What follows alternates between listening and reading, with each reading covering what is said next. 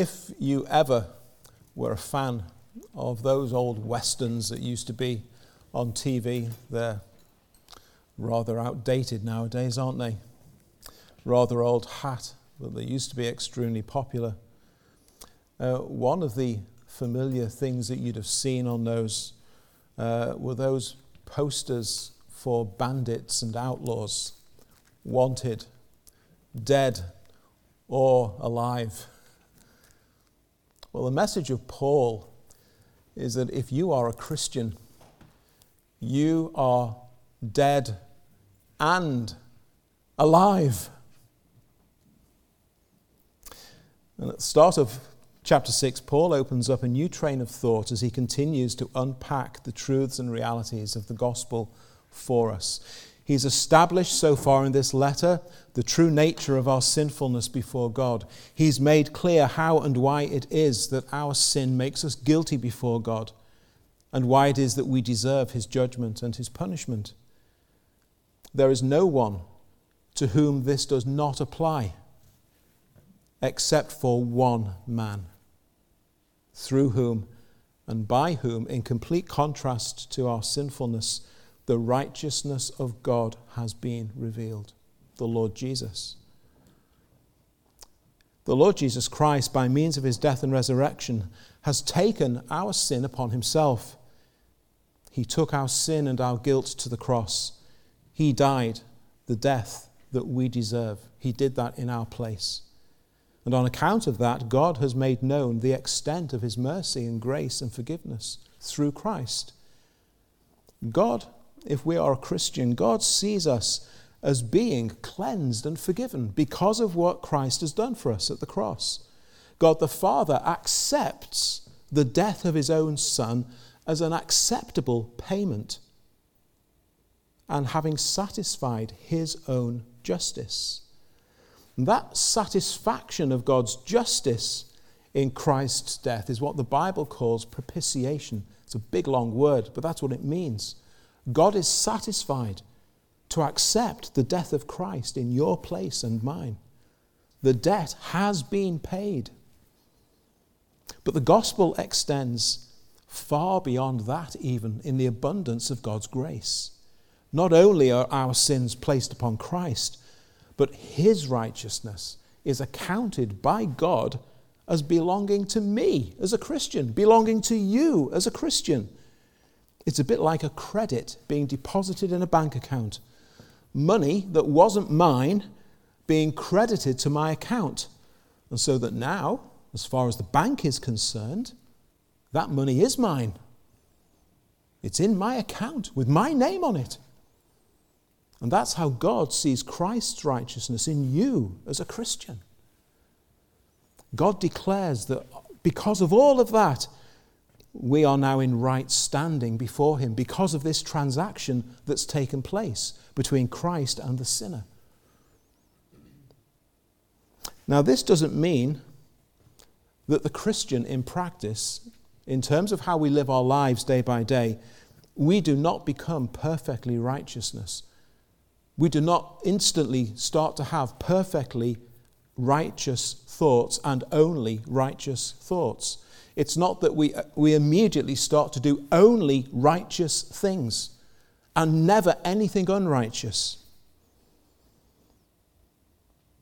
But it does mean that God does see me now as inseparably joined to Christ. And so that in accepting Christ, He accepts me. I'm in Christ. Christ's in me. And in God's courtroom, I am declared by God not guilty, forgiven, cleansed on account of his Son. So it is for every Christian believer. I'm saved from the judgment and condemnation I deserve, and so are you if you're a Christian in Christ. This is our being justified before God. It's His declaration over us. This one is mine now forgiven, cleansed, accepted because of my Son. That which the first Adam ruined, as we thought about last week, the true and better Adam, Jesus, has completely restored and more. And the important thing to grasp is this all of my sin problem is because of me. All of your sin problem is because of you. But all of the answer is because of God. Every aspect of my being saved is God's doing. And I have made no contribution to it whatsoever.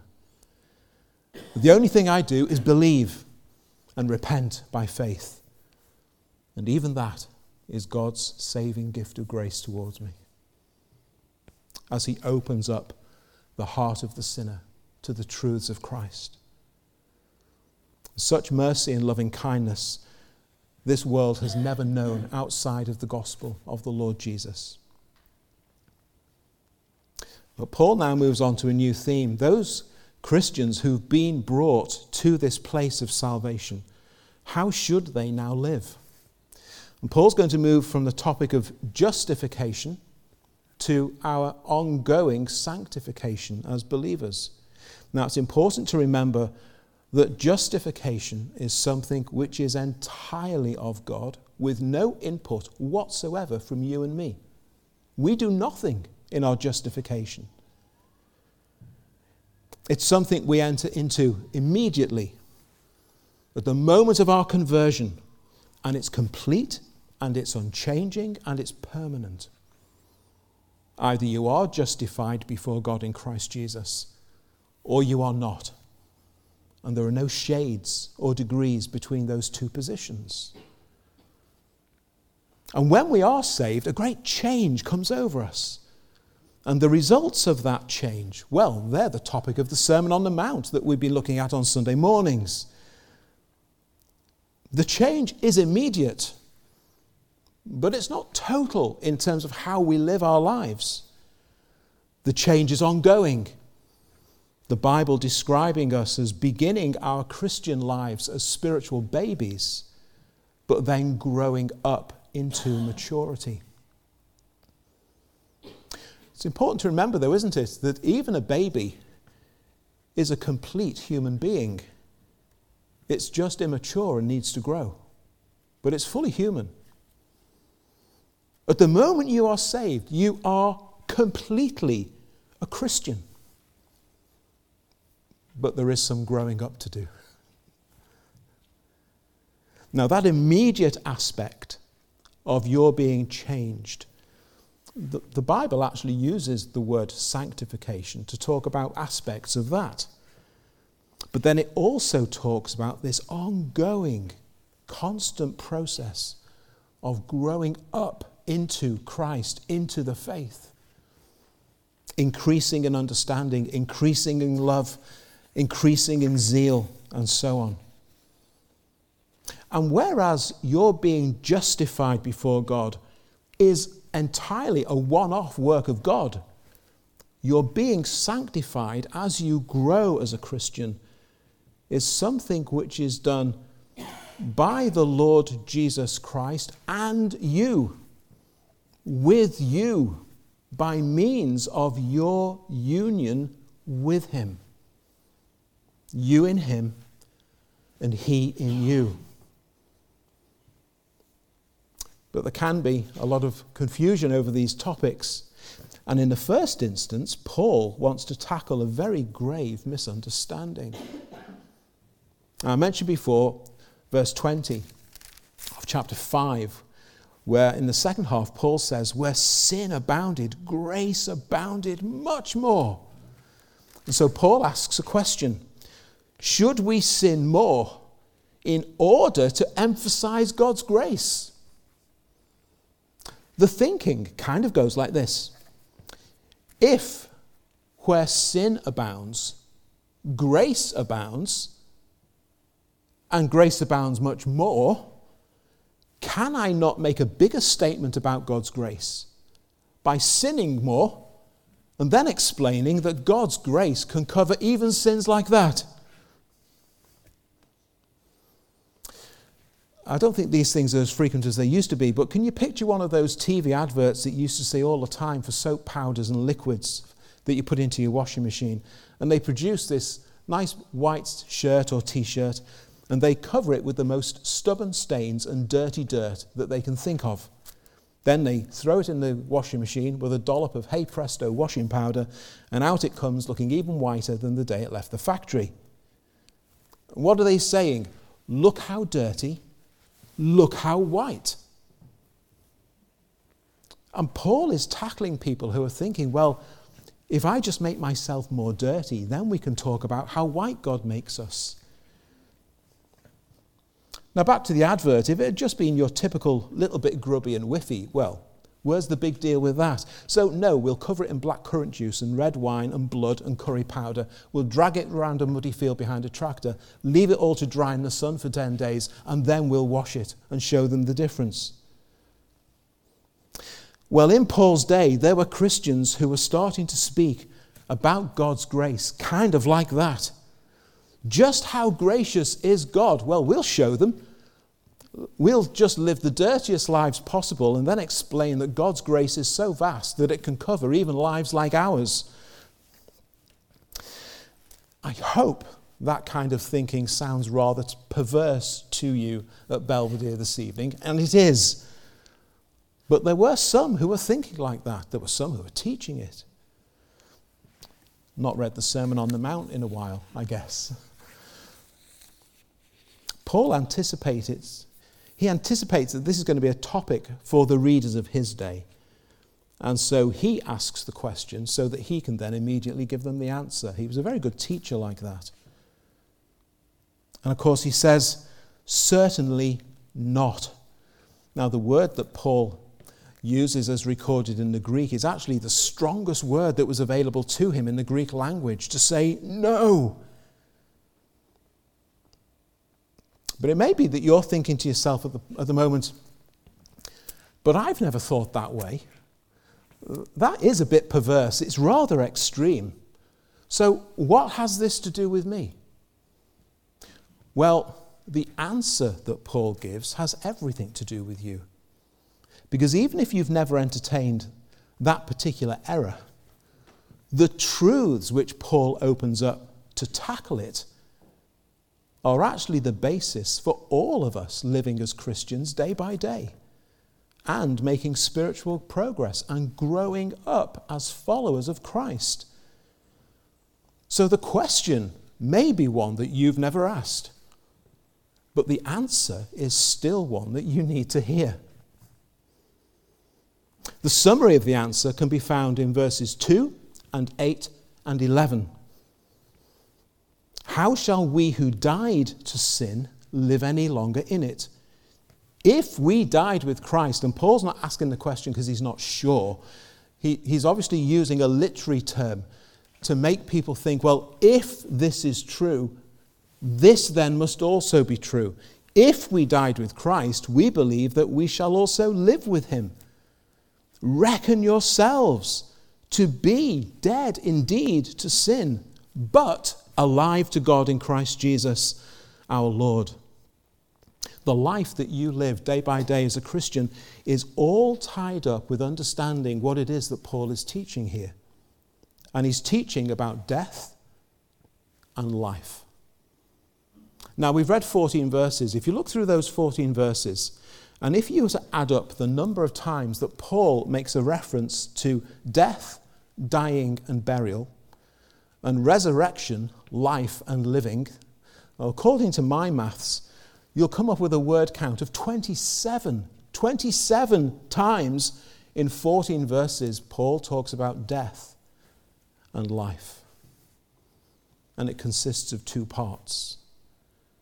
The first part is point number two this evening the death of the old slave to the old master. So here's a slave who lives under the tyranny of a wicked and oppressive master. There's nothing this slave can do to escape. Their master is far too strong, far too cunning, and far too wicked ever to loosen his grip or his claim. One day, along comes someone else who decides that he would be this slave's master. and would have this slave for himself. But how do you affect a change of ownership? Because remember, a slave doesn't merely work for their master, they are their master's property. A master owns a slave. The existing master cannot be reasoned with, or bargained with, or paid off to get him to release the slave. He's just too much of a tyrant for that kind of thing. The slave could be stolen, perhaps, but that would not deal with the existing master's right of ownership. So, what to do? Well, the one who would be this slave's new master knows exactly what to do to get the better of the existing master. He kills the slave. Well, there's a right how do you do for the, for the old master. What good to him is a dead slave? What can that slave do for him now? How can he control or order that slave? He's dead. What power or authority does he have over the slave now? He can stand over that body and shout and rage and bawl till he's blue in the face. That slave's not doing anything because he's dead. His power and rule and reign over that slave is gone. It's been broken because the slave is dead. It's over. It's finished. In Christ, the Christian dies to sin. And in dying, the power of sin and the dominion of sin is broken. the power and dominion of their old master is broken. They are dead to him.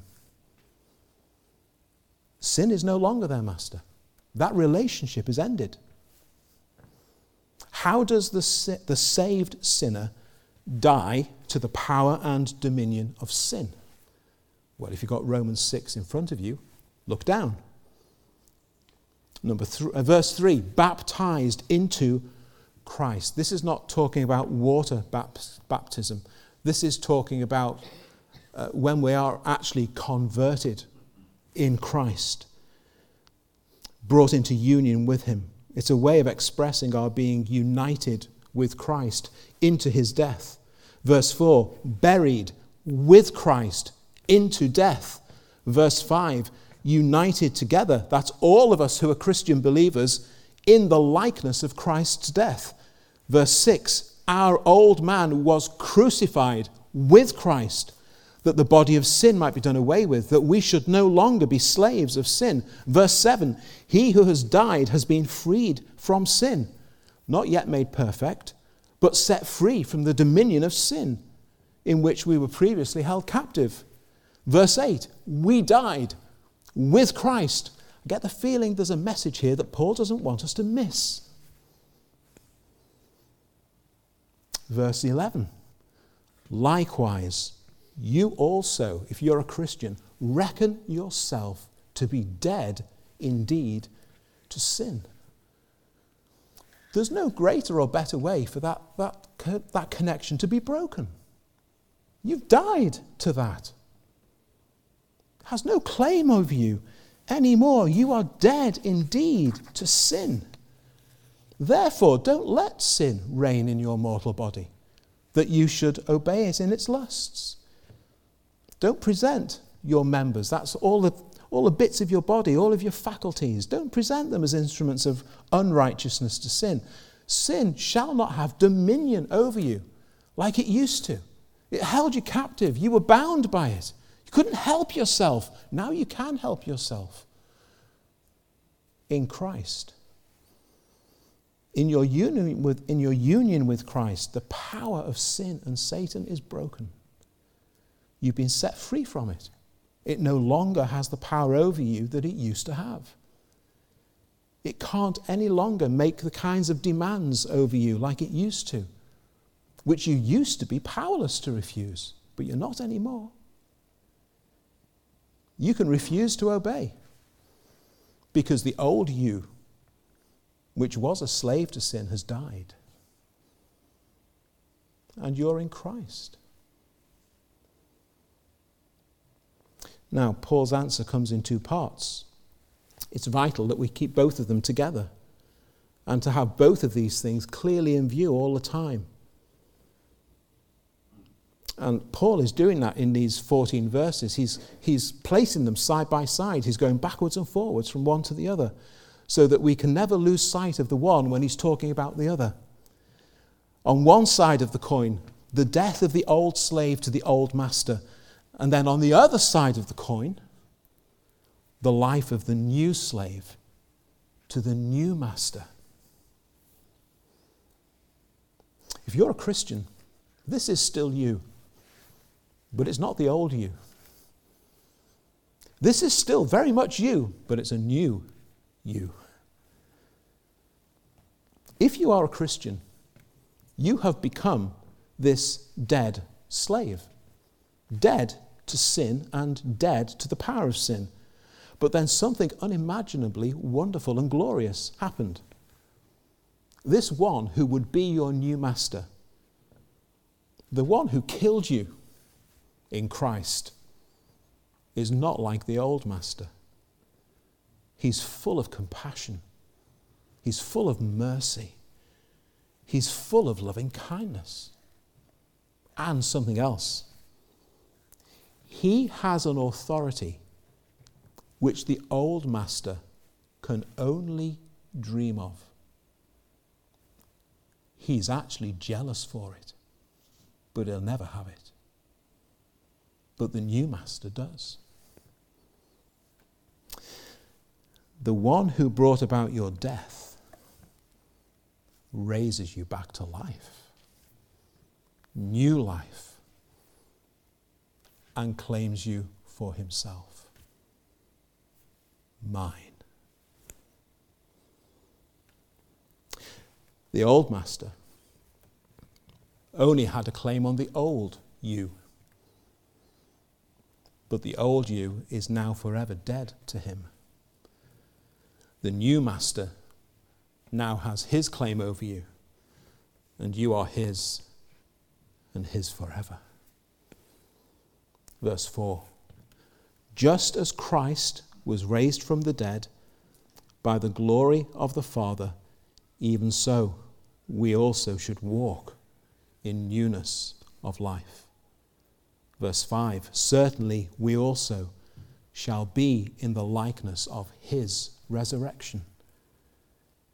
Verse 11 Reckon yourselves dead to sin, but alive to God in Christ Jesus our Lord. You were crucified with him. You were buried with him. You've been raised with him.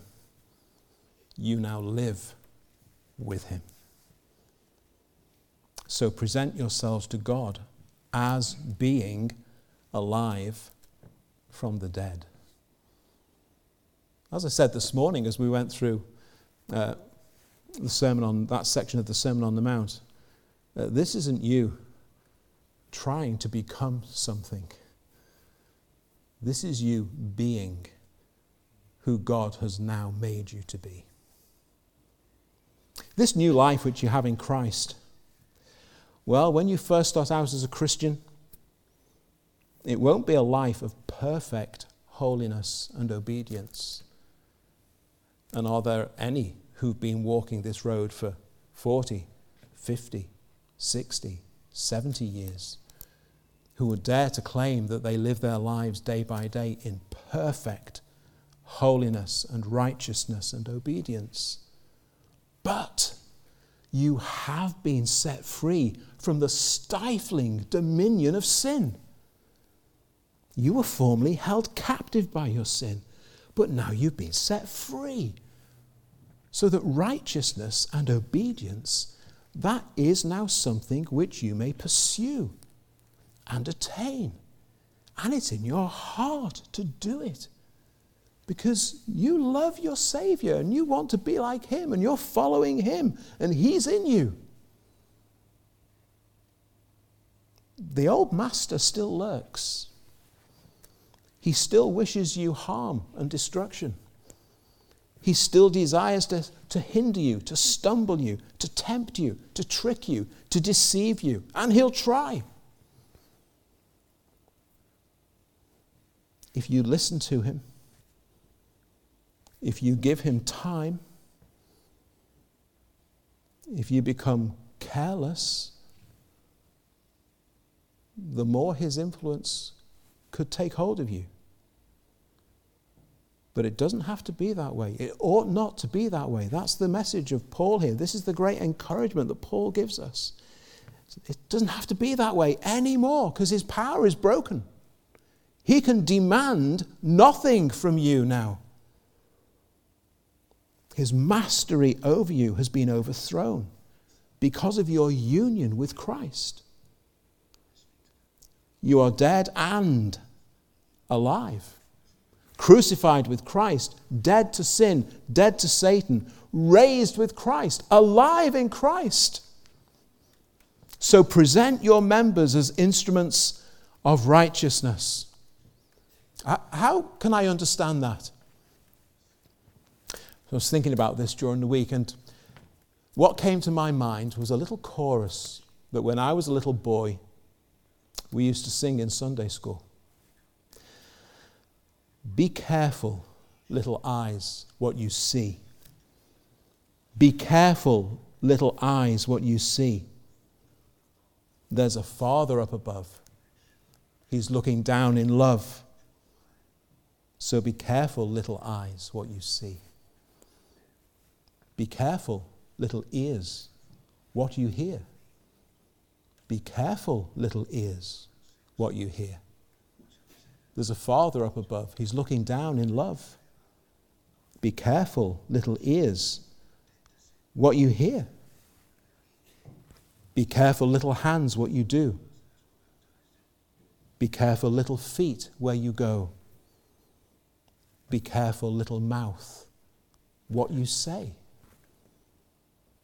Because there's a Father up above who's looking down in love. So be careful. Be full of care for who and what you are now in Christ. Be full of care for Christ. And because you died in Christ, and because you're alive in Christ, you may now be careful. You must be careful. You can be careful. You will be careful. Because Christ is in you. And the old dominion is broken. The moment you're saved, that whole process begins.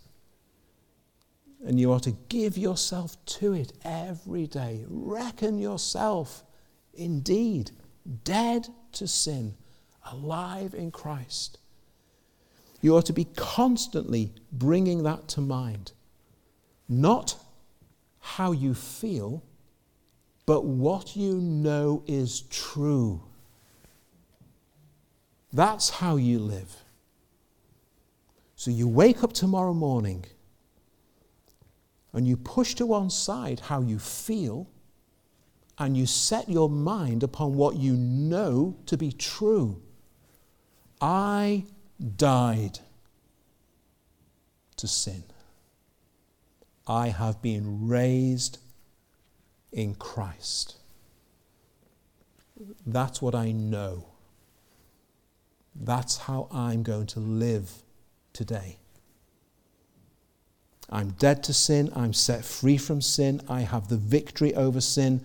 I've been made alive for righteousness and for godliness and with truth firmly in view, you take that to the Lord in prayer.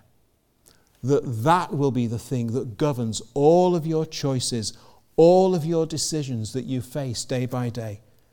Pleading the Lord's help and strength to say no to everything that a follower of Christ should say no to, and to say yes to everything that a follower of Christ should say yes to. And you plead that before the Lord in and through Christ. Guess what? God listens to prayers like that. God answers prayers like that. Plead the Lord's help. Plead the Lord's strength on account of what He has done for you in Christ and has promised you. And you daily put off your old sinful behavior and you put on Christ. And with that single good eye that we were thinking about from the Sermon on the Mount this morning,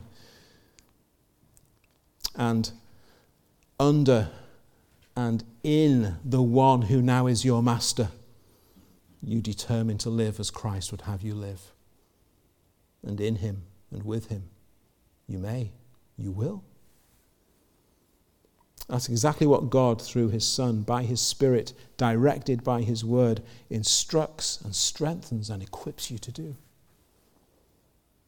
You'll make mistakes. There'll be times when you stumble. There'll be times when you give in to temptation. There'll be times when you give in to the pressure from the crowd. But if you confess all of your sins, He's faithful, He's just, He'll forgive you your sins, and He will cleanse you from all unrighteousness. And on you press in Christ. Jesus said that if He has set you free, you will be free indeed. in many ways, whether or not you think you can live like this is not the point. Because actually, the Bible tells us that none of us can. The issue is this Can Jesus do this for you? Has Jesus done this for you? Is Jesus doing this in you? That's the question. Settle that question. And when you read Romans 6 1 to 14, it will fill you with joy and hope and peace. You'll sleep well tonight. And in the morning, not how I feel. What is the truth of the gospel? for me and in me. Dead and alive. All that I need, I have in Christ.